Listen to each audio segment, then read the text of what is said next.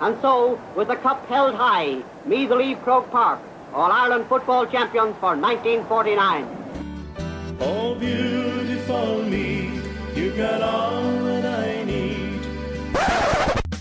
Dempsey hits Darren Fay. Anthony Finnerty comes in and gives him a touch of the elbow. Colin Coyle hitting Finnerty.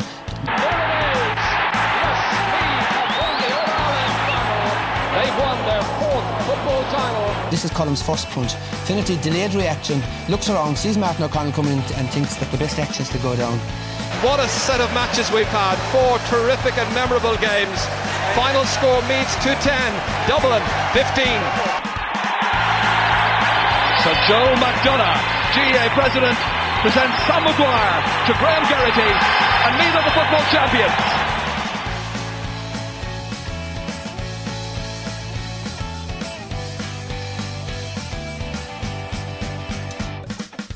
Good evening, ladies and gentlemen, and welcome to another edition of the We Are Meath podcast. I'm Mickey Brendan. As always, I'm joined in the pod here by a couple of stalwarts of Meath football. We've got Kieran Flynn, the secretary of the Meath County Board, and we have David Rispin from the Rispin blog.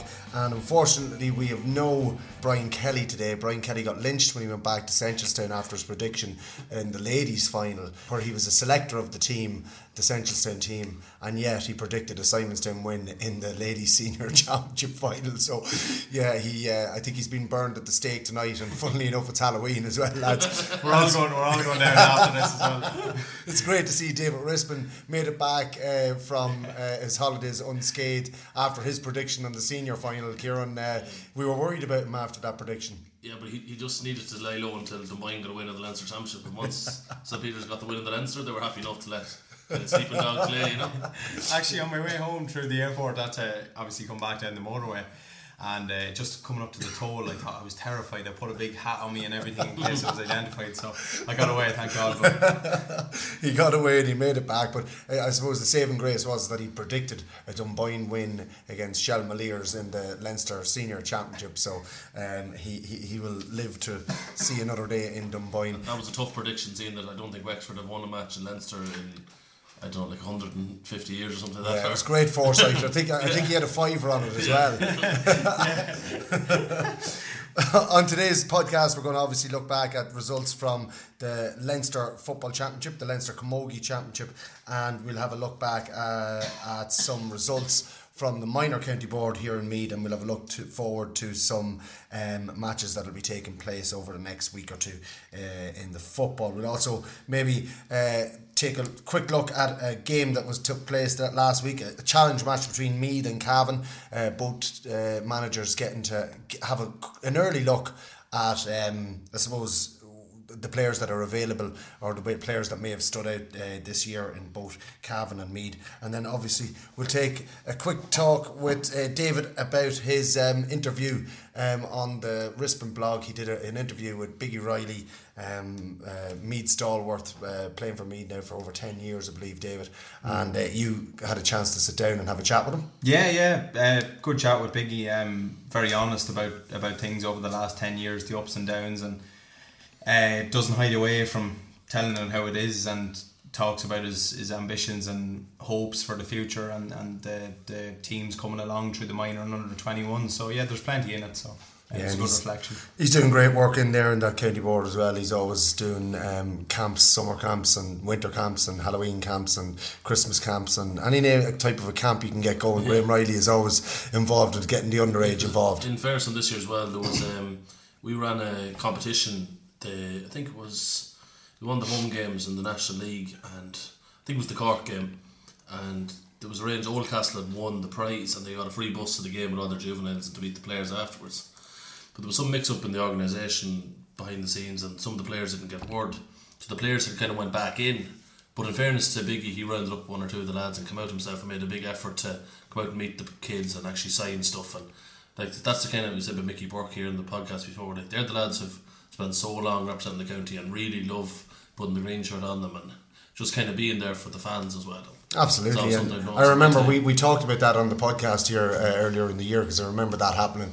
Um, uh, the, the busload of kids coming over from Oldcastle. It was a National Football League game in Park. Yeah, I think it was the Cork game. I'm not 100 Yeah, sure. It was it, it was right. Yeah. yeah, yeah, that's it. So what we'll do now is we'll take a look back at some results uh, from last weekend. Uh, disappointing uh, weekend for St Vincent's um, when they lost to St Bridget's of Offaly um, on a scoreline of two seven to nine points. St Vincent's they were trailing, I think, by nine points at one stage. They'd only a point at half time, but in fairness, they came back in that second half and won the second half. I think I think it was two five to a point at half time, and it finished two seven to nine. It was just all too little.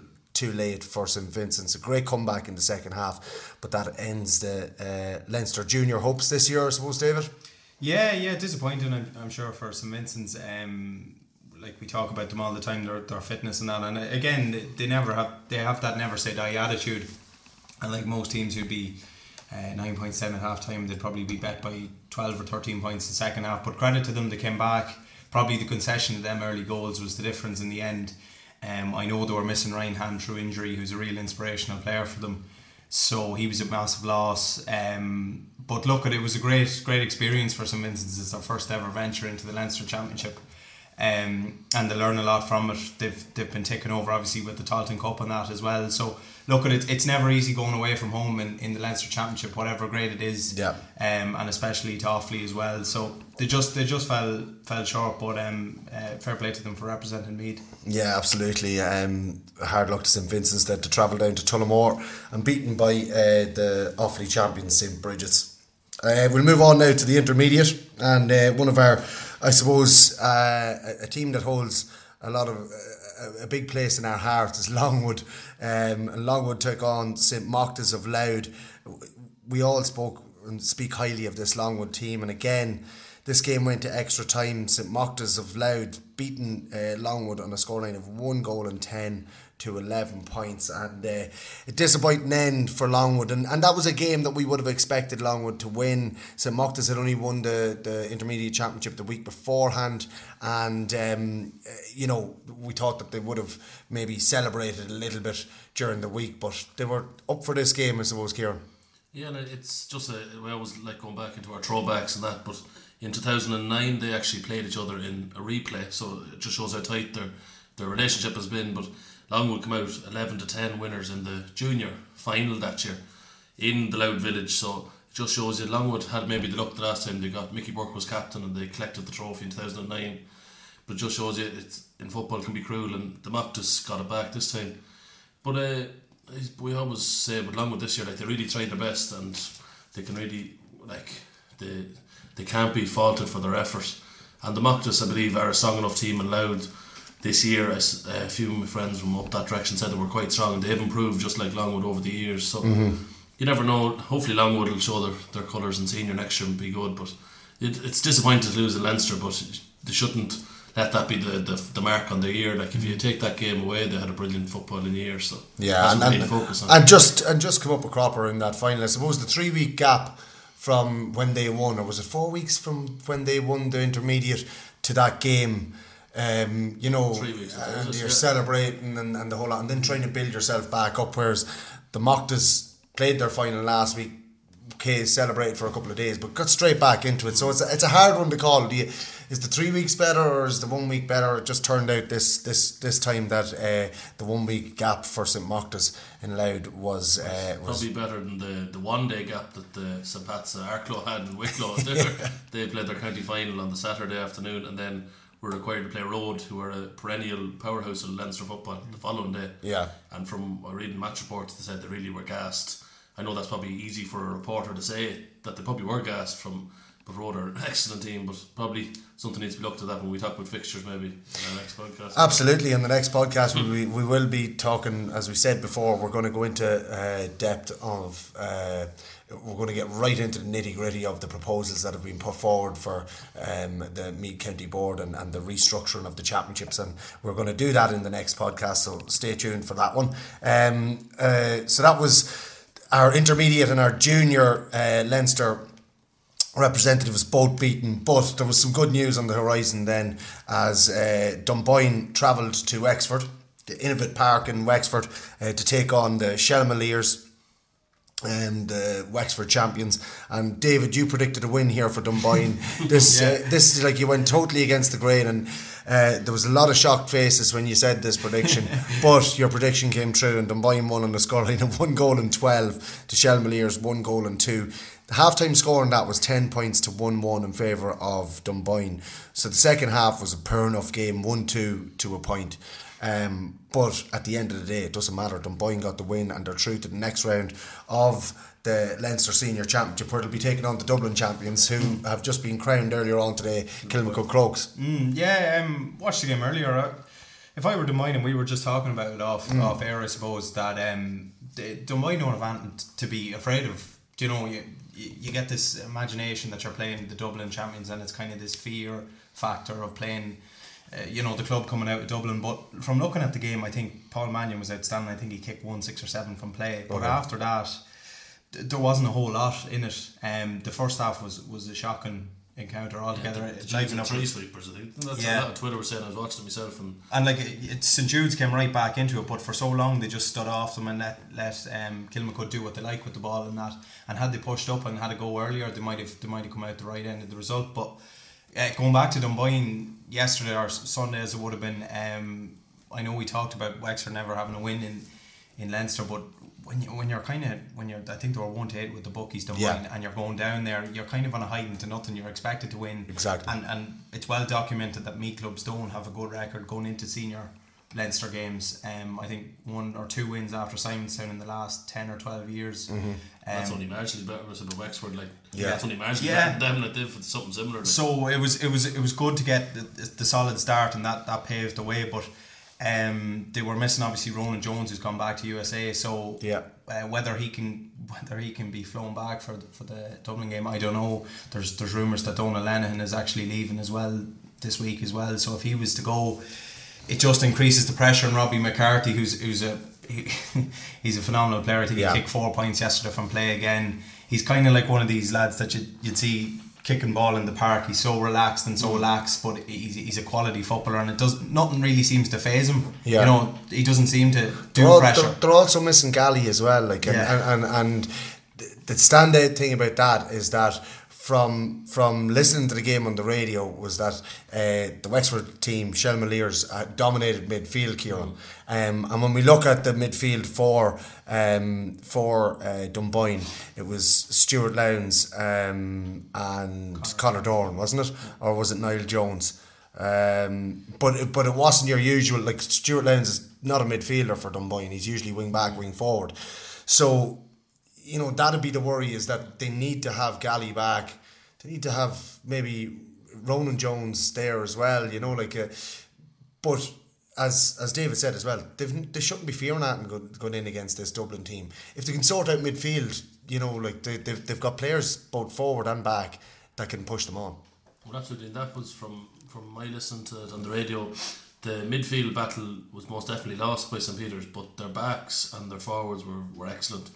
Like it was, they mentioned a good few times with McCoy and Finn, who were completely dominant. Shea McEntee was dominant, but then the the forwards they said were were uh, completely and utterly dominant. Like that was Lenihan and these lads were just toying with the Wexford lads for a long time, and only for a few like uh, Brian Malone used to play for the county, and like Shelmaliers be predominantly a hurling team, like and they'd be a very famous hurling club in Wexford. But I believe just a lot of underage success has kind of brought them up the ranks of the football side of the house, but they just didn't match it. They just didn't have the firepower in the forwards, and they were forever at arm's length, and the Dunboyne backs were keeping them at bay.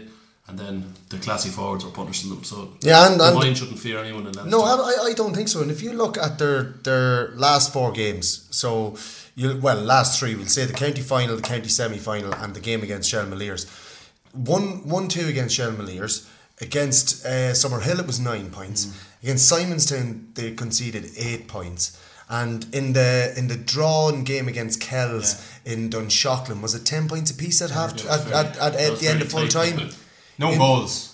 They, they haven't conceded a goal in. I know they conceded one Sunday, but they haven't conceded a goal in the knockout stage. Yeah. In the Meath Championship against three quality teams, it has to be said. So like I, I, feel if they like they, they if they give Kilmacud too much respect hmm. and let them come on to them the way St Jude's is St St Jude's did today, hmm. like th- I, I don't think they have to. I don't I don't think they need to do that. I think No, they can especially push. it's it's in not not their own backyard, but it's in Navan. It's a It's home in game Navan, them. and and I'd like to think and hope that the people of Meath will come out and support Dunboyne as well. Um, because you know when it comes to this stage, it's great because you you know.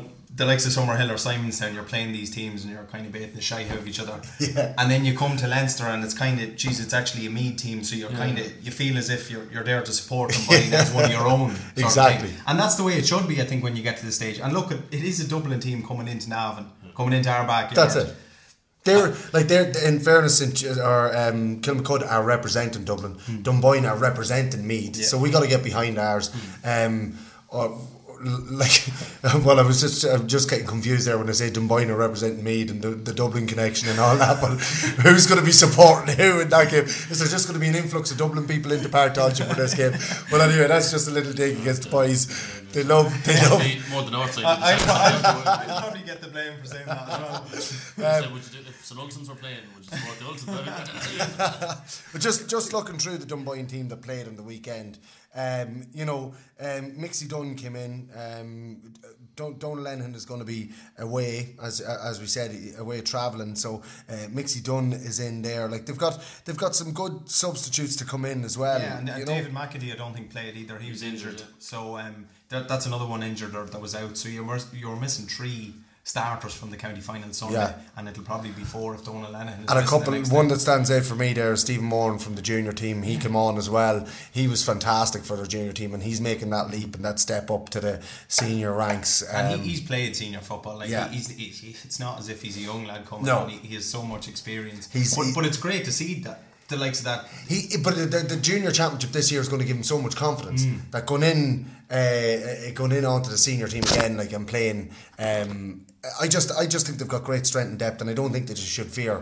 Kilmacud Crokes coming down to I Navan. think a comment that though about Kilmacud, maybe Kilmacud are not maybe the juggernaut that maybe the likes of St Vincent's or someone coming out of Dublin was in the past. Like from watching it today, like Kilmacud didn't have the, the likes of the Dermot Conleys or the Mossy Quinns, just as kind of a fear factor. I don't think Kilmacud will bring the same fear factor that the likes of the Vincents that are maybe Ballymun or someone were coming out of Dublin. So Pa- Paul Mannion was given so much space today. He was only one. Like, like, yeah, Finn, and, Finn or one of these. Finn or Lavin, yeah. Seamus Lavin, who did a great Whatever. job on Barry Dardis in the final, he'd probably be the obvious one to, Yeah. to pick him up.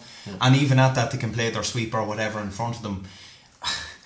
I, Defensively, I think Yeah, they're sound. they're sound, Do you know they've got yeah, so, yeah. so such great defenders? I think that they they've nothing to, to worry about defensively. So they don't. It's just getting picking the right forwards. Okay, and and, and well, not even picking the right forwards because we know they've got an abundance of forwards. Just getting midfield right. You know, if Gally can be fit to come back in there, he'll do a job in there with Niall Jones or or, or, whoever it is that'll partner him. But they're just missing that. That Yeah. bit of experience in midfield with looks, but we want to wish them the best of luck um, uh, when they take on uh, Kilmacud of Dublin, the Dublin champions. I think that's in two weeks' time, is it, Kieran? In Partridge, yeah, two weeks, yeah. Two weeks' time in one Park Tolchin. again. It's a One o'clock on the Sunday afternoon um, in Park Tolchin in two weeks' time. So uh, get out and support Dunboyne uh, great all them games, I think, are finished on the day and all that. So Yeah. that's why they just make sure that they're not dancing in the dark like the start of the game. You'll have that playing again yeah, soon. yeah. have it on standby. Um, we're going. We're going to move on now uh, to some Camogie results as well. And in the Leinster Junior Camogie final, Kilmessan came away with a one-point victory after a very hard-fought game against Raharney, one thirteen to two nine. Uh, sees them through to an All Ireland semi-final, Kieran, and uh, you know a, a, a brilliant result. And there was a there was a homecoming for the girls and everything uh, on Sunday evening or Saturday evening. Uh, in Kilmessan, um, Fergie's, and the- it was ab- you know like they're just going from strength to strength again. Well, Eileen Donnelly again got player of the match, and like she's done that so many times, I wouldn't even dare try and count the amount of times she's kind of led from the front. But Kilmessan, like, see the the system that Camogie works, you have to win the All Ireland twice to get promoted, which seems like a mad system, but they're going to try. They want to retain it because they want to get up the level. So Yeah, yeah. hopefully that'll springboard them on now. Because Raharney in Westmeath is real hurling territory. They live and breathe it up there. Mm. Yeah. So. That's a great win for the girls in Kilmessan, so let's hope they keep going and retain their title. Yeah, so that's uh, a, a Leinster Junior title coming back to Mead uh, this week um, with the Camogie, the Leinster Junior Camogie final, and then the Leinster Junior Special, or the Leinster Special Junior Camogie final. Is that how we say it, Kieran? It's special junior. the special junior Camogie final. Ratoath two goals and nine, Delvin one goal and five. So another Leinster title coming back. And uh, David, uh, were you at this game, David? No, no, No, I didn't no. get to it. No, but um, no, fair play to them. Look at uh, Ratoath. Ratoath have uh, have an abundance of, of players in both codes, lads and, and girls. Um, so it's great to see them getting a bit of success as well as Kilmessan not just taking all the limelight. So Yeah, absolutely. And um, my own kids train in in Ratoath, and uh, the work that's going in down there is phenomenal. Um, you know, every week they've got they they split the boys and they've got that many kids playing that they have to split the girls and boys. And most clubs try and get the both of them to play together. They've got that many kids playing that they have to split them, and uh, they do half training is football and half the training is is camogie or hurling. So wonderful. how do you feel about that? Uh, well, I, I wouldn't give my young fella a stick. So, but uh, no, look, it's uh, it's great work that they're doing down there. In fairness, and they're after winning that special junior camogie final, and uh, two Leinsters back here in uh, on one weekend. So it's not a bad. Uh, return from the Camogues. Well done to all the Camogues. If we can only get the footballers doing the exact same, they we'll be doing well. So we're going to move on now. Anyway, that's all the Leinster. Uh, um, the Leinster games taken care of, and now we're going to move on. Just give a couple of um, uh, fixtures for the weekend. The Torching Cup final will see St Vincent, St Vincent's taking on Carnaross. Now that's not fixed just yet, Kieran. We presume that'll be fixed tomorrow night. They were obviously waiting on St Vincent's to see how they get on in Leinster. They've gone out of Leinster now, so that that frees them up maybe to join the Feis Cup in Cornabonia next weekend, maybe. Because both actually, they're not playing each other, but St Vincent's and Carros have B League finals fixed for Bartolshan on the 11th. On the following week. So I presume that either they'll push the B League out or they'll play the Tolshan this weekend coming. Yeah.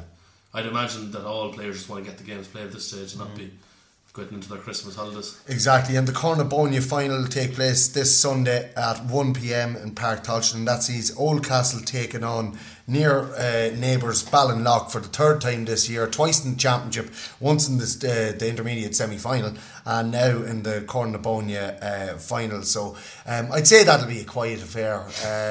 Uh, Don't think there'll be much to They talk about after that game. They don't really try that hard up there. They don't, really, they don't care about football that much. They love each other as well. though. Yeah, yeah, they'd be best of mates. It'd be like, I suppose it'd be like Cortown and Ultons playing against each other or something Simons like that. O'Mahony. Oh, Yeah. Simons and O'Mahony. Why have we never used that example? Why is it always Cortown and Ultons? Well, see, I suppose They're not Simon gonna said no amalgamate matter. these things. No, I suppose you're I was going to say Simpson and O'Mahony's don't train together. What's your thoughts on that, David? No, I, yeah.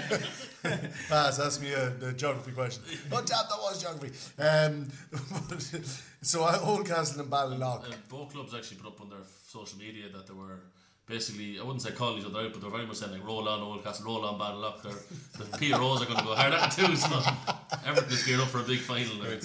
It's going to be the battle of the PROs uh, in Park Tolchin on Sunday at 1 pm. But that should be a great final. And then the second final that's taking place on Sunday is the Feis Cup final, um, and that sees Ratoath taking on uh, Gaeil Colmcille of Kells.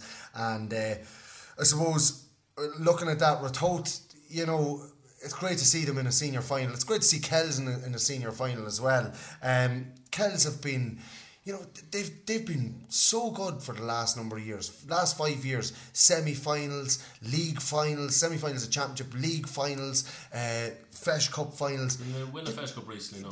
they did I Three think it was years uh, I think it was two or three years ago All right. 2014 right as well? but they've just been they, you know like they've they're just going and going and going and going and each year they're coming coming home with something nearly you know what I mean? Some bit of silverware. And they, they deserve like as you said they've been so unlucky like they had they, they had a, a great chance to knock Simonstown out three years ago now. Yeah, in yeah, the semi final yeah, they really, 2016. really should have at the death and then this year they had a free kick to beat Dunboyne in normal time at the last kick of the game and that and it, just that kind of rub of the green hasn't gone their way.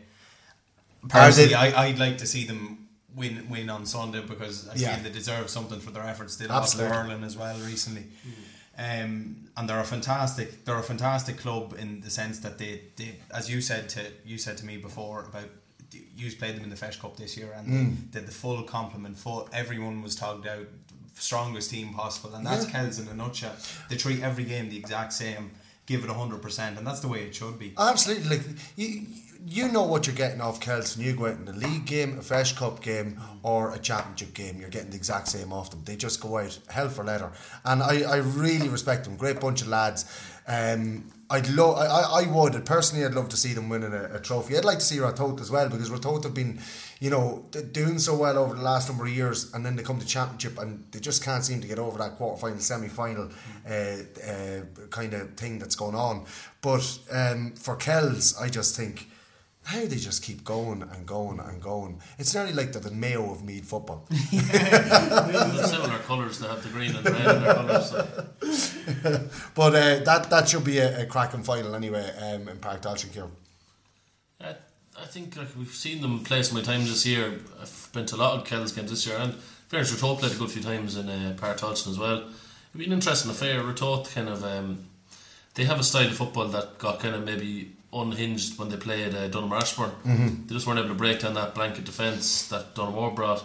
Kells don't bring they bring kind of a, a f- a ferocity to the game, but not necessarily a, a defensive blanket. Like, No. So it'd be interesting to see if that's going to be a more Ratoath's favour that they're going to have a more open game maybe and some of their faster forwards could do damage but the same time Gael Kill are well able they've got Seamus Matto and a few forwards now who can well able to do damage themselves so Yeah, Beano Hanlon I flying, think Beano great year. he goes out saying how good he has been over the years but I think it's a really good game and it's well worth them two finals could be as good a, good a games all year Yeah, absolutely. If we get if we get the weather we had this weekend, um, this bank holiday weekend, it'd be uh, it'd be fantastic. a fantastic. wet, windy day, it'd be lovely too. It's they'd hit each other up and down the field. There'd be, there'd be great excitement in that too.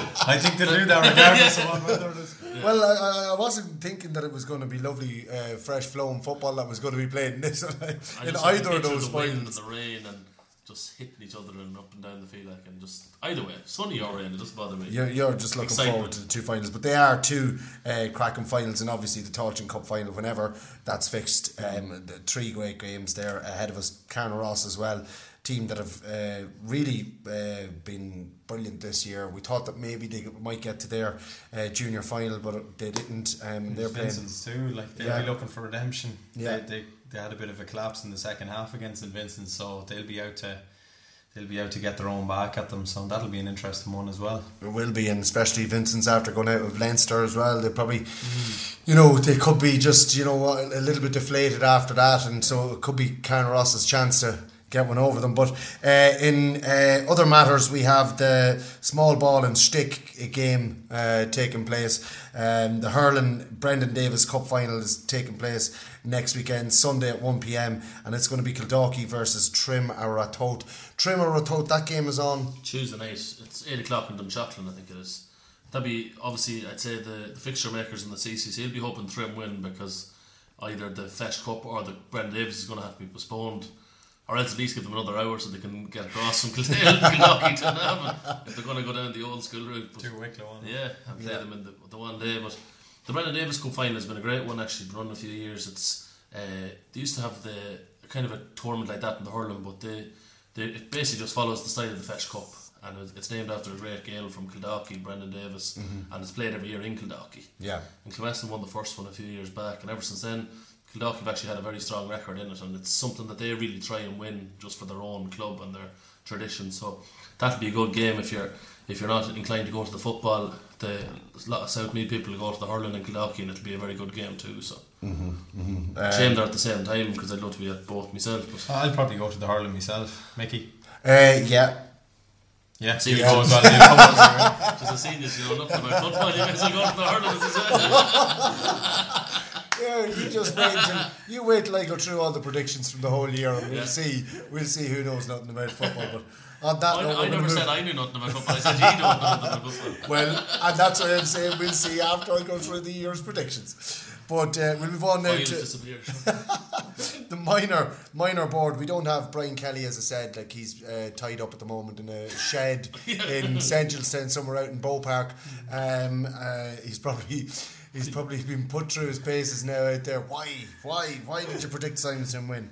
Um, but uh, Brian Kelly, obviously, uh, th- there was minor games on today. Is that probably why you didn't make it? Yeah, there was minor games on in Partolchin today, so I'd say he had a long old day. I, I know the feeling when you're in there all day.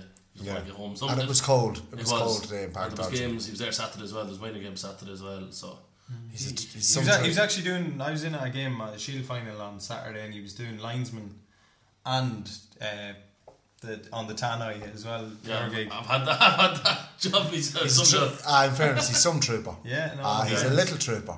And there's Ah, Jesus. We'd be sad to see him gone. No, I Anyway, moving on.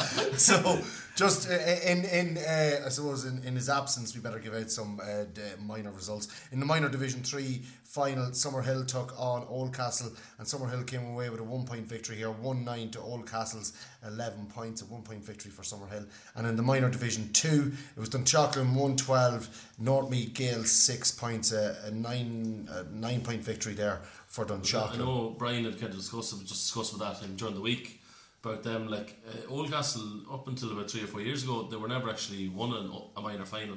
They won the first minor championship final, I think it was three years ago. And they're they're a club now that are really doing the work at underage. You see them up on Facebook. Uh, Brendan Halpin, the juvenile chairman, is great up there doing the Oldcastle Tigers in the show hall, and they're all, all the kids are playing, and everyone is really enthused up there, and it's showing on the field. They're really getting lads out, and that's kind of Summerhill. Obviously, they come back every year with new players, but I, but on the second game, in Dunshaughlin and North Meath Gaels, uh, Brian and his grading committee were agonising over Dunshaughlin Division One or Two because they had lost all their games in the league, but Matt Costello and Luke Mitchell yeah play. weren't going to be yeah And you're kind of caught between grading. Do you do it and what you think's going to happen, or what's on the paper? Yeah. Because they didn't have they didn't have a great year under 16 last year, and then this year they had a poor league. So by that matter, they were in Division Two. But then obviously catch-22, isn't it it? showed that when you've got your two county men on the field, it's a lot different. Mm-hmm. yeah ballgame. they make a big difference and especially those two lads And I've had that problem myself when we're grading in juvenile competitions. That you're just saying, well, this is what I think's going to happen, and what's on the paper. Like, and it just shows it's not easy. Yeah. But in fairness, don't take anything away from the Chocolate. They're deserving winners. And North Meath Gaels, which is Drumconrath, Meath Hill, came in and Wood didn't go down without a fight. Like they're well able to. That's that's a great level for them to be playing too. Like three small little villages. So. Oh, they're, they're well able to fight. From Contra. yeah. with each other It's or all- against with everyone. others? It's not, even, sorry, I tell you that, it's not even three villages. It's two, two and a half villages. Well, Meath Hill doesn't really have a village, so, so we'll have to say it's only about two and a bit. Yeah. Climbers Hall, isn't it? But just going back, you made a good point there on Oldcastle, Kieran. Um, like, and you know, you know firsthand, Paddy Gilson has done Yeah. an unbelievable job Yeah. there. Savage, yeah. From from tens and twelves up to where they are now. He's involved in most teams there, and he's obviously still playing himself. He's done a fantastic job, and Summerhill as well. On the other hand, like I was over there for a B League game. We were playing Summerhill during the summer. I think it was a Tuesday or Wednesday evening. I just couldn't get over the amount of kids out training on the pitch on, on the Tuesday or whatever. It was The goalie, Tony McDonald, is over a lot of them too. yeah, but I them too. could not believe. I know it's a big enough area, but the amount of kids that were out training and playing was just phenomenal to see. So we, we always talk about Summerhill, and they're not they're not one of these you know powerhouses in Meath Mm-hmm. football, but like they obviously have that conveyor belt of of, Yeah. of you know underage talent, and that's gradually coming through into the senior ranks and that. So they're they're going to be around. The train what they have. Better. Yeah.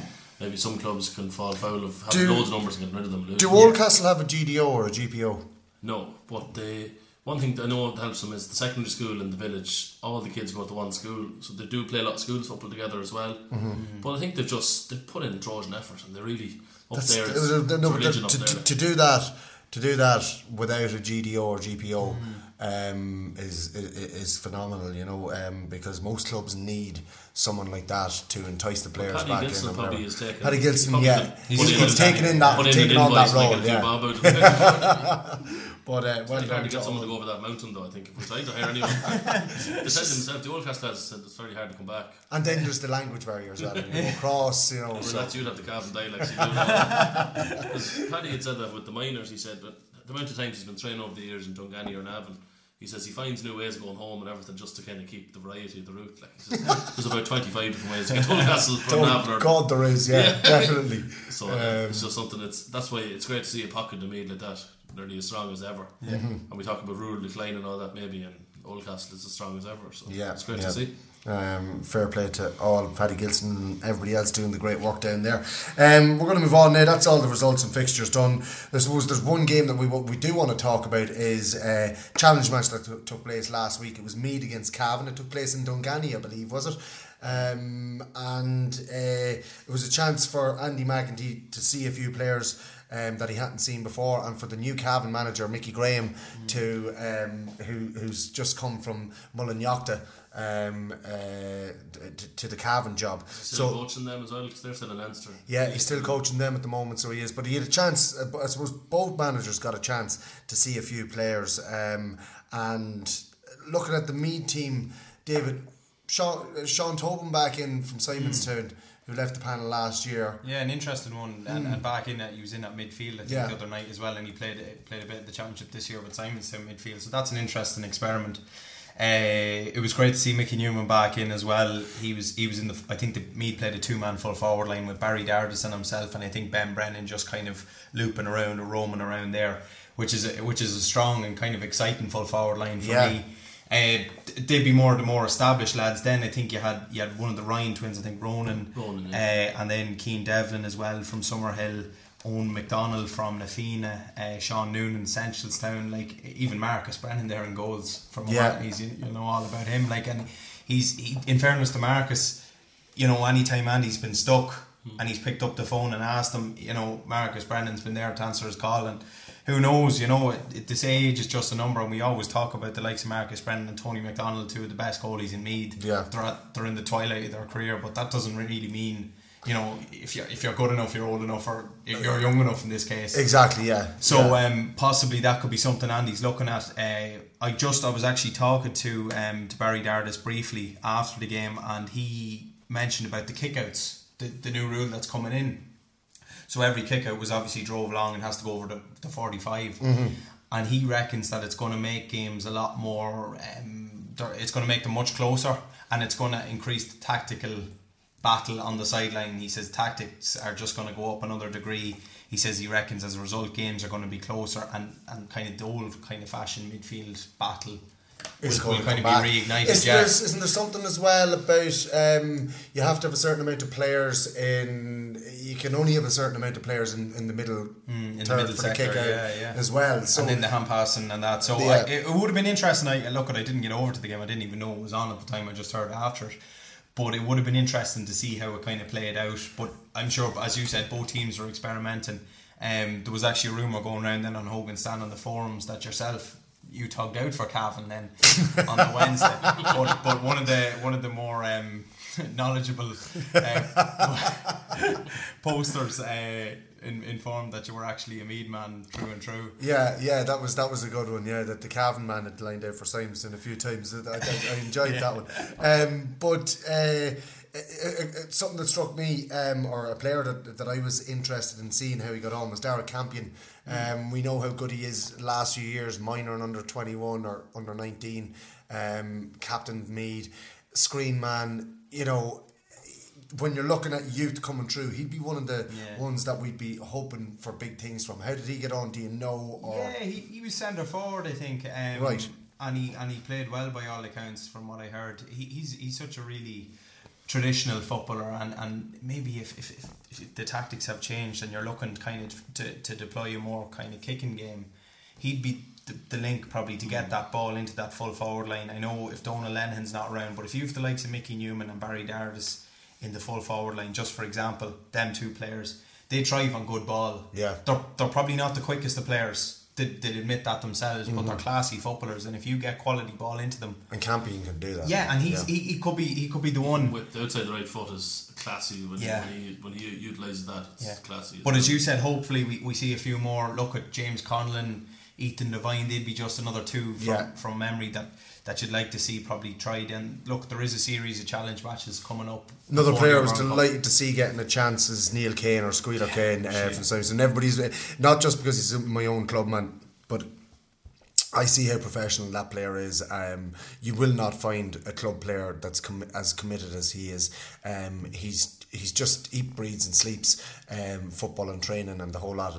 And um, the reason why I'm so delighted for him to get a call in is because everybody's been talking about him for the last number of years. I'd say since 2015, that everybody's been saying he needs to get a call in.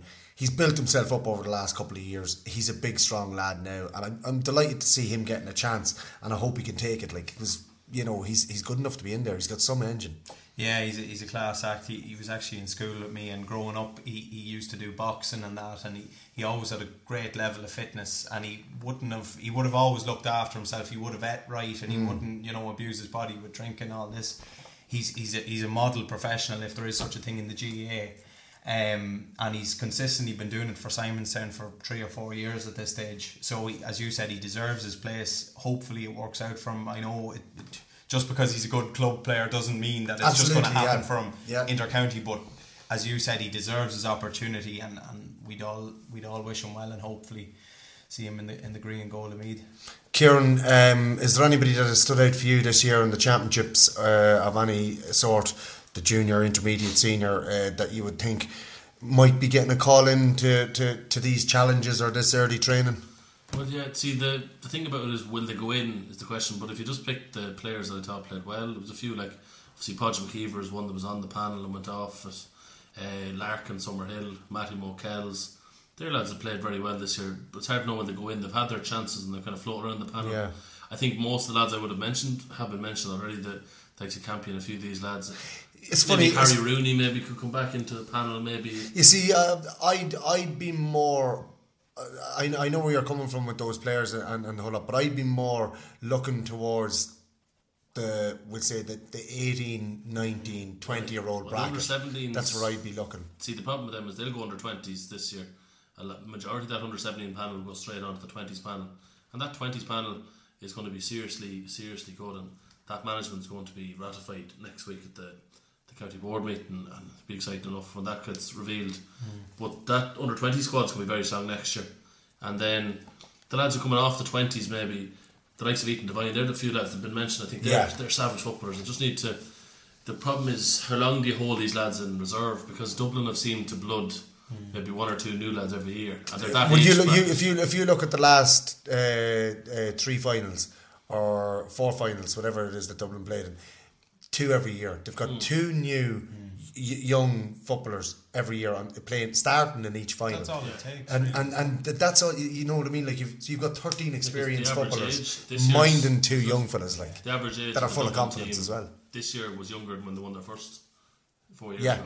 yeah. So that's in theory that means they're stronger now going forward than they ever were. Absolutely, yeah, yeah, yeah. I think just with, with Meath at the minute, I think midfield has been an issue and still is an issue for us. And like, I know it's a kind of lazy uh, argument to make or to, to point to, but you, you only have to look at you have Conor Nash in Australia and Ronan Jones in America. Yeah. them two would be a dream midfield Ah, for, for any stop. county. Yeah.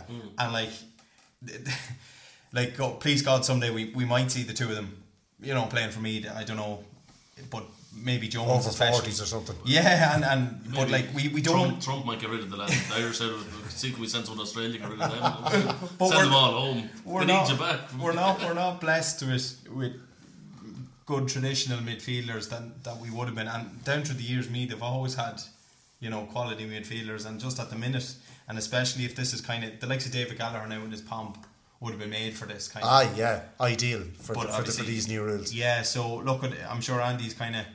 He's, he's mulling over different lads and, and hoping and like Ethan Devine could be one of them Midfielders are going to have to be mobile now. I know all the Yeah. balls are kicked out to midfield, and you're going to have the mark and still and, and all that still, but you're going to have to be mobile. Yeah. That's the, that's the really Another rule as well, just from memory as well, the offensive mark I think could be a very interesting one.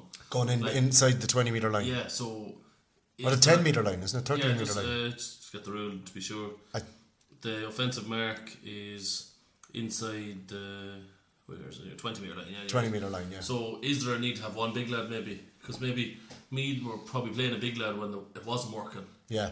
Know, maybe if the likes of Joe Sheridan can kind of find him find his way back into the panel, maybe. Ah, for heaven's sakes. Ah, what you got?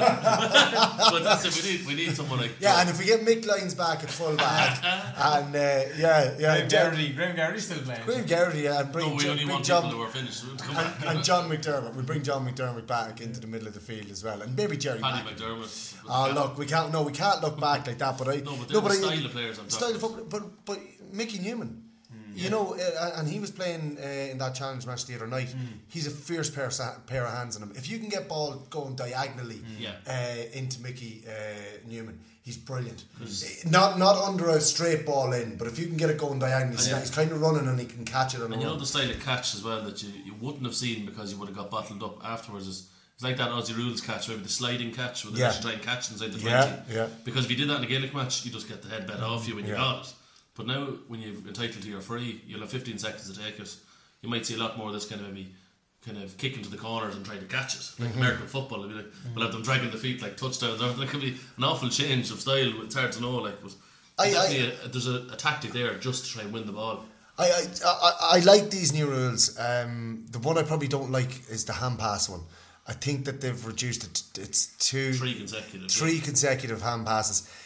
Like It's not going to change much because ah, it you is. can do It's it going to dri- change a lot. It's going to can change a do lot. a dribbly kick or something like. It's not going to stop teams. Dribbly.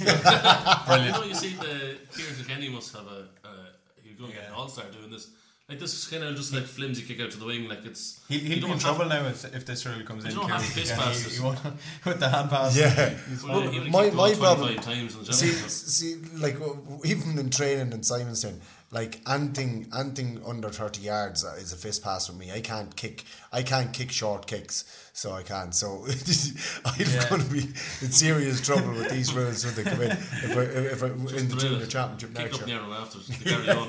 but uh, and, and sorry, just when we're when we're on the point, it's great to um, to see Colin Nally and Gary Rogers as well introduced Yeah, as parts of Andy's brilliant. backroom team.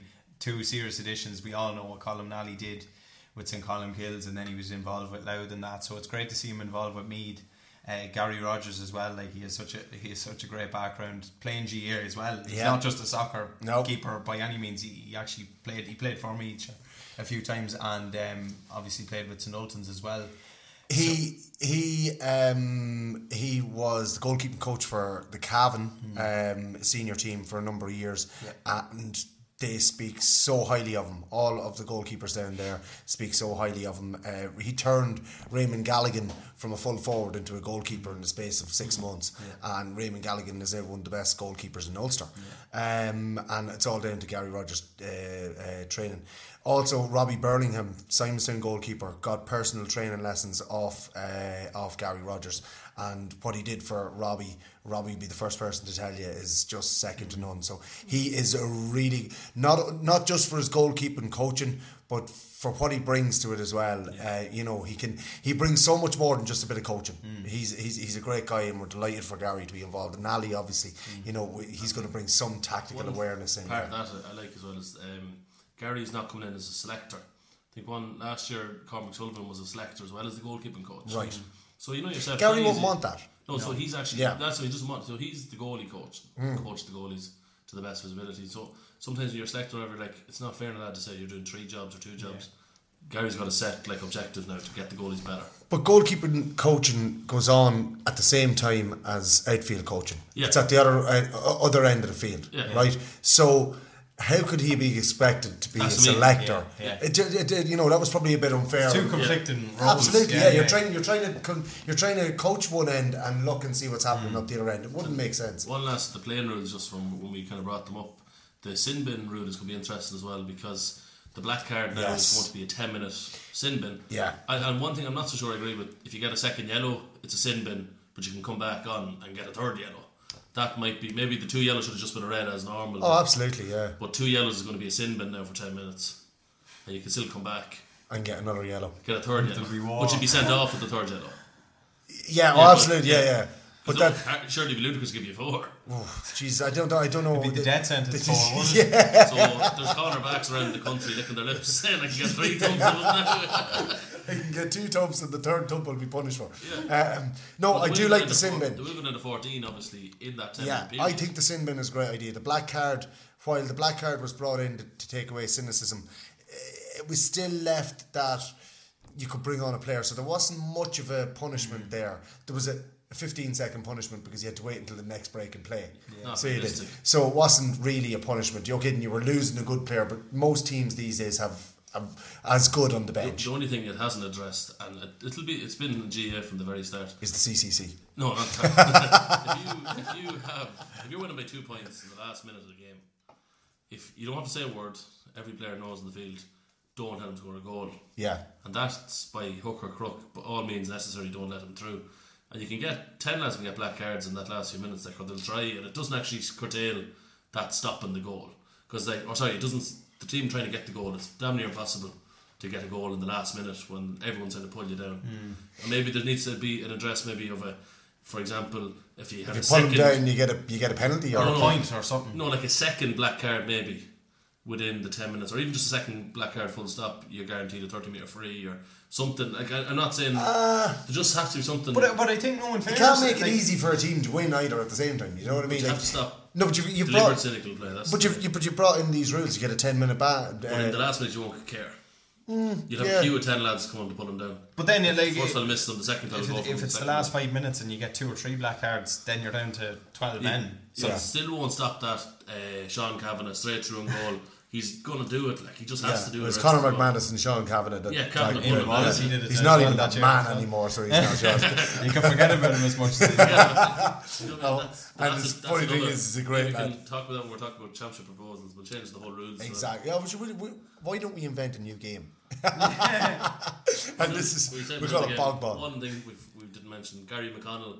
Kells, they won the doubles handball. Oh yes, Ireland 60 by 30, I think it's 60 by 40 or 60 by 30. there's there's a couple of Yeah, different they sizes. won, that's the Irish one, the Yeah. Irish game. They won that doubles there at the weekend. Gary McConnell, and I forget the last name, but because we found Finnegan? taught Gary in school, so. no, I Finnegan, no.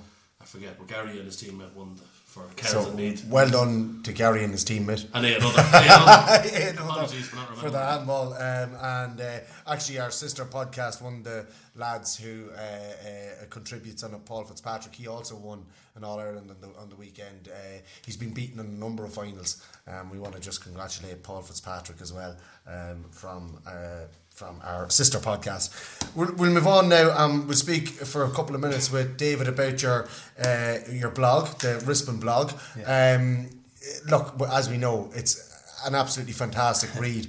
but uh, you recently caught up with Graham Reilly, the Meath captain from was he Meath captain last year or the year before? Year before, the year before 2017, 20, yeah. 2017, and um, you had a, an in depth conversation with him, and he's been with Meath as we said earlier on for over ten years, and uh, you know just. Uh, just give the, the listeners a taste of what, what, what the um, blog is about that they can read in. They can catch up with your, your blog online. So, so initially, I, I kind of started back from when he started. I think it was 2007. He was first onto the panel, and we kind of took it from there and worked our way up through the years.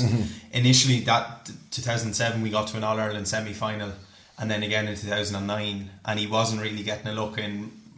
He was young. He was only 17. He was only he won the the Leinster Championship as a minor. So he was on the panel, but he wasn't getting much action because the boys were doing so well and they were kind of an older, more established team. But he, he learned a lot from the likes of his heroes. He said it in to me like that he, he grew up watching Graham Geraghty and Darren Fay and players like this, Trevor Giles even. Um, so his desire was always to play for Meath and that. And he, the one thing I got from talking to Graham was that you know, and he, and he does have his have his critics, and I, I always tend to believe that the best players or the, the more talented players will always have more critics than the kind of more average Yeah, absolutely, yeah. player, which is just the way it is. But he, he has this ambition and this pure desire to play for Meath, and it's refreshing to hear it in this kind of day and age. Maybe ten years ago, it was it was normal. There was no such thing as a guy kind of leaving to go to America or something for the summer but it, it is obviously now. And I asked him, I said, was that ever a, was that ever a possibility, or a, was that ever in your thinking to take a year out from Meath? Then, and he said no. He said he wants to play for Meath as long as he possibly can because he believes he can win stuff for Meath. And he says that's probably a bit naive, but he says what's the point in If you don't. in, in playing Yeah. if you don't? And he, and he genuinely believes that. Meath aren't as far away as, as others may think, and he and he points to the, the work being done underage. Look, at for so many years we probably neglected our underage teams when, when we were going well. Um, the likes of John Kavanagh, Seamus Kenny, Jamie Queenie, these boys have come in Yeah. in recent years and done fantastic work with the underage, and it's starting to bear fruit now. Granted, we're a few years behind some of the some of the more What's going to happen with Meath, I feel, it's going to be a bit like Galway, just come from nowhere. And it'll just be bang, and we'll be back. Um, I don't think it's going to be a long way away. I think we're talking in the next couple of years. I think that we need we need a little bit of luck. Um, we need to maybe uh, as I said before in the podcast, get to Division One um, of the National Football League. Stay there for a year. If we could win, uh, get promoted this year, stay there the following year, and blood a couple of these young fellas, the likes of your Ethan Devines or your Dara Campions or these young lads that are coming through. I think, and then all of a sudden, if if those young fellas break into that team, and you've got three or four of them breaking into the team, mm. with what's coming behind, you know, it, it, it, it could really be the start of something special. Like Biggie Biggie actually said that to me. He you know, and it's in the it's in the article. He's talked about the importance and the need to get to Division One, mm. and, and and he realizes that, and I think the Meath lads realize that that they, in order to kind of join the elite group or, or you know join Division One teams and compete with them on a on a regular basis, we have to be playing them on a weekly basis as Yeah. well in the leagues. And uh, like you're never you're going to get some hammerings. That's that's just a given. You're going to have to learn the hard way. But in order to actually compete with them, you're going to have to be playing them on a, on a weekly basis and whatever in the league. Um, it's all a learning curve for the younger lads and the older lads who kind of wouldn't have like Graham probably never he, he's never tasted Division One football. Yeah, For yeah. me, he's on he's the second longest serving player after Mickey Burke, but he's never played Division One. And you can what is it? Two thousand and six was the last time that Meath played Yeah. uh, Division One football. Yeah, which You is know. too which is too long. Way for- too long. For, for a We've been so close, and I, like never mind the ones we were kind of coming down to the season, but the one I remember, my dad has always told me the time we played Donegal in Donegal, Mm. we were winning by a point. Barry Cassidy from Derry was refing it. Shane O'Rourke had a ball in the corner, Mm. and he was it was a sideline just off the sideline, and Meath made a sub, and as the sub was going on, and the sub the man was coming off, Cassidy done Shane O'Rourke for time wasting. That's right, yeah. But the sub was being made, but the ref made a mess of it. And he shouldn't have penalised because Shane was waiting for the man to go off. And the sideline man had the board up the whole lot, but Barry penalised him. They hopped the ball. Donegal got him down the field, scored a point. Hmm. Drew, we didn't qualify. We finished third again for, we think three times we finished third or twice. That's years upon years ago. And then we finished third, I think, two other times, didn't we? Yeah, oh, well, in the last in the last four years, I think we've finished third three times. Like I just But- thought it was a good idea for convention. Why don't we put a motion in the third place? Plays third, Third bottom. of the play, just like our own league. leagues, yeah. We might have a chance then. and then we ended up fourth. But Yeah, probably. don't. It, um, on the last day as well, go Yeah. from first to fourth. I suppose the problem with Meath over the last number of years has been consistency. Hmm. You know, like I, I- think back to last year and the game against Roscommon at the start of the year Hmm. when we come back and went five points up. We were after that game was over. Yeah. And then the next thing is Graham Reilly kicks into uh, uh, into play, and the rest of the players kicked in and. Just, uh, I suppose, uh, my own club mates, Podge McKeever and, and Sean Tobin, Hmm. and we went at them, and the next thing is we're five points up. We ended up drawing that game, right? But Why did you Roscommon- call the boys down at the end? That's well, what well, apart, well, apart from apart from all that, Yeah. you know, Roscommon had come down from Division One the year beforehand, right? So they're, they're a good side. They got promoted again last year, to back to Division One. It's when we play against better teams, we seem to perform a little bit better. But then the next thing is when we play against lower ranked teams, you know, we struggle. Yeah. Um, we went down to Tipperary, we went down to Clare. You know, like Th- th- that's that is that is true, and even on a simple this year, like the Longford game and then the, Yeah. the Tyrone game within two weeks of each other.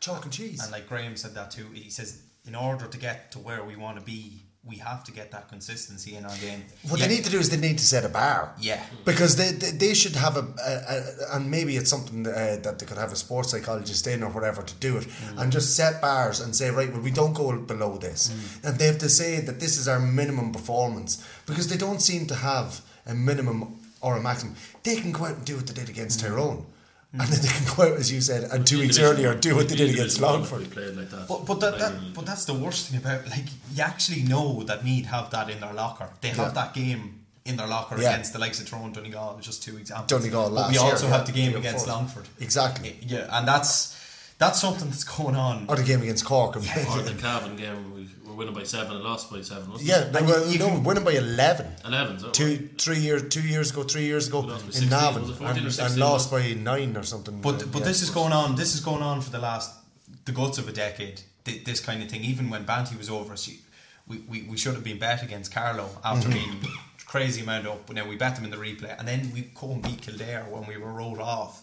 And actually, I think only lost to the Dubs by two points. yeah, Reilly Biggie talked about that as well. He said like that was probably the closest Meath came to beating the Dubs. I think that was 2011, maybe 2012, um, and that was the kind of new after 2010, after the Leinster final, the controversial final, a lot, a lot of the players that year kind of stepped away or, or kind of just drifted away. The likes of Nigel Crawford, Anthony Miles, uh, Joe Sheridan, Brian Farrell, Mm-hmm. etc. These kind of players. And then this this was when the likes of Biggie and Co kind of stepped up and, And got their chance. carried the carried the can then from there on in. But um, yeah, he's he's he, he, he is optimistic and, and he feels that it's not just a case of well throwing all these young lads in, but gradually, as you talked about, feeding them in.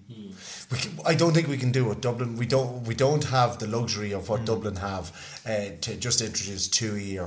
I think we need to Like, go. oh, yeah, sorry, Paul Flynn, you can sit down. You know, like Yeah, we- yeah. Paul's playing for us realistically. He's a lead man. Exactly. So I think that we need maybe to blood in three or four of them each year. Mm. Yeah, Um, d- minimum three. I'd like to see three of them getting blooded in because these boys play with with no fear. You know, they're very confident in their ability. Mm. They've played against the top players at their level in the country and have been better than them. One of the things that stands out to me, um, because we mentioned him already, was Graham Geraghty.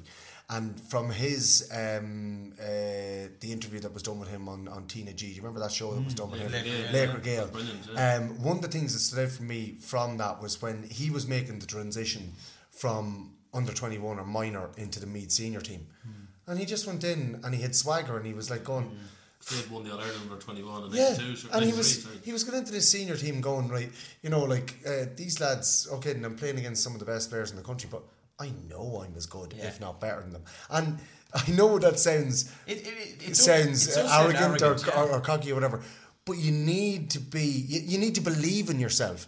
What's the point in going in against the best player in the country if you don't believe that you can, Yeah. you can do something You should- against you should see it as an don't go with a defeatist uh, uh, attitude. Yeah, it's an opportunity. Not not something to be afraid of because if you go in afraid against the Dubs, they will eat you alive. Absolutely, But but, even even going in against even against, against Tyrone or Hmm. because because Dublin are just an exceptional team. You should look forward to playing Dublin Hmm. because then you can say to yourself, "Well, I know where I need to be." You can evaluate yourself after the game and say, "Right, okay, then, um, I was on the ball ten times. He tackled me three times. I lost the ball. I need to strengthen up in the whole, in possession."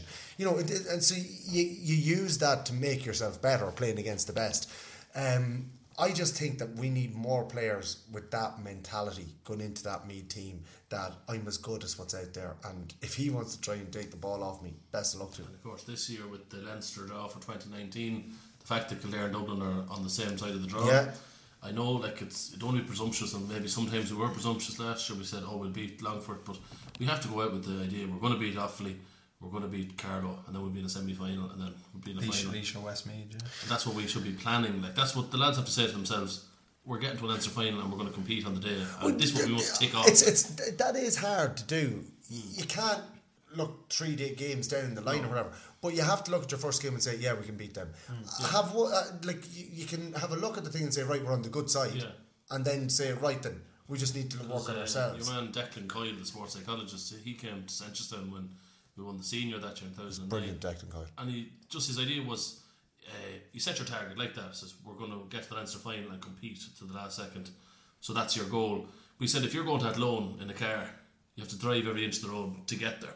You can't basically say I'm going to Athlone. You have to meander every turn. has to That's be- right, yeah. Every little thing has to be dealt with on the way, and this is probably where we get probably knocked off our shell when we think, oh, we have this one better. This is an easy game. This is a mm. hard game. When you shouldn't be thinking like that. It should just be a, a distraction that's tipped mm. away, and you keep going and keep moving on. Like, It's a good, an it's a good way of concept. looking at it. Yeah, Yeah, he's, he's, he's fantastic, Declan. I should yeah. have just said that was me, and I could have. Well, look, we don't want to give away. me knew about it. we don't want to give away the whole interview. Uh, if you want to um, read the rest of that interview, go to the Rispin blog. You can fi- find it on Facebook. You can find it on Twitter. Is it on Instagram? No, no, it's, It's- not. Well, it's, it's- yeah, it's on It, LinkedIn. you'll find it on my bio, yeah, on Instagram if you want. It's on LinkedIn as well. Um, and keep an eye out. I'm just about starting to write up team of the year for junior, intermediate, and senior football as well. So Excellent. I'm And when, to, when he has them done, we'll, Yeah. we'll discuss them on the uh, podcast here as well, and we can tell him where he was wrong. I, I'd be delighted. So uh, I think that's it. Uh, any other business? I suppose you want to talk Well, about the, the, the house draws. the house on- draws on on Wednesday. Yeah, so basically, this is the last round. Get your tickets online. Get them like they're going to be going hot off the press. So you can't get the two fifty ticket after Wednesday. So the two hundred fifty tickets, the early bird, it gets you into all three house draws for the three different houses and the cash prizes. So make sure you get yourself in for the treehouse. Anybody, anybody who wants to pay 250 euro after Wednesday for two draws is welcome to.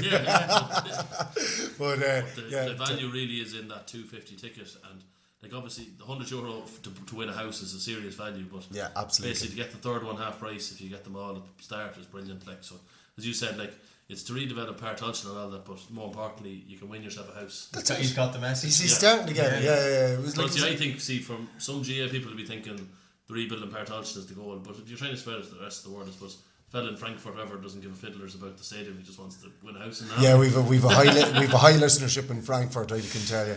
Uh, Well, just- have a football fella- stronghold. we have a fella- as I said, there's one ticket been sold in Frankfurt, so there's obviously one Meath man there. And well, no, that was through the podcast. that was so through the podcast. Look, I want to thank uh, Kieran Flynn, the Meath PRO, for coming in to do the podcast as usual, and David Rispin. Obviously, we want to wish uh, uh, Brian Kelly uh, a speedy recovery from whatever Third degree You're torture. me screaming in the in the ballpark area. It's not the banshee. It's It's not the Banshee. That's, that's Brian Kelly, the secretary of the Meath uh, Minor County Board. But uh, um, tune in next week. We're going to, as we said, we're going to be doing. Uh, we're going to have a look back.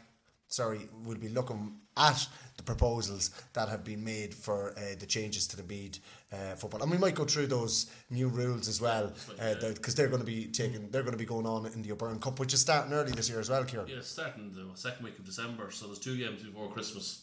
Because I think, well, slightly reactionary, I'd say Leinster were worried that they were going to lose their final again, like what happened this year with snow and that. So, because the National League Everton is coming earlier again, they're going to have the O'Byrne Cup in December. So, Yeah. I don't think it's going to be a big. People are saying it's going to extend the season, as we already know the teams are playing challenge matches anyway. So, Yeah. the O'Byrne Cup is basically just putting a competitive seal on a challenge match. So, I think it's a good idea because it raises money for the accident fund for injuries and that. So, I think it's important. They can't get rid of it. So, so I think it's a good idea. So, come support me early. I think it'd be exciting again every Yeah, year. the 2019 uh, O'Byrne Cup will be finished probably in 2018. Um, No, no, one is- that'll it's be a first. No, it's finished in that'll be, January, a, no. that'll be a first. I've seen championships and stuff running and leagues and Feis Cups running into the following year, but uh, I've never seen two one be rounds in 2018 and two rounds in 19. We're retaining, obviously, gonna we're reigning champs. So we want to retain that. Oh, the that- Cup. We're, that- that's that's correct. Yeah, we beat Wi- Westmeath in In Monaghan, in, yeah, yeah. the summer. exactly. So that's us. That's it from us this week. Uh, do tune in next week. Don't forget to follow us on Facebook, Twitter. We're on Instagram now as well. Um, uh, so is David Rispin, Kieran Flynn, the whole lot of us. And remember, we are Meath. Why it matters more.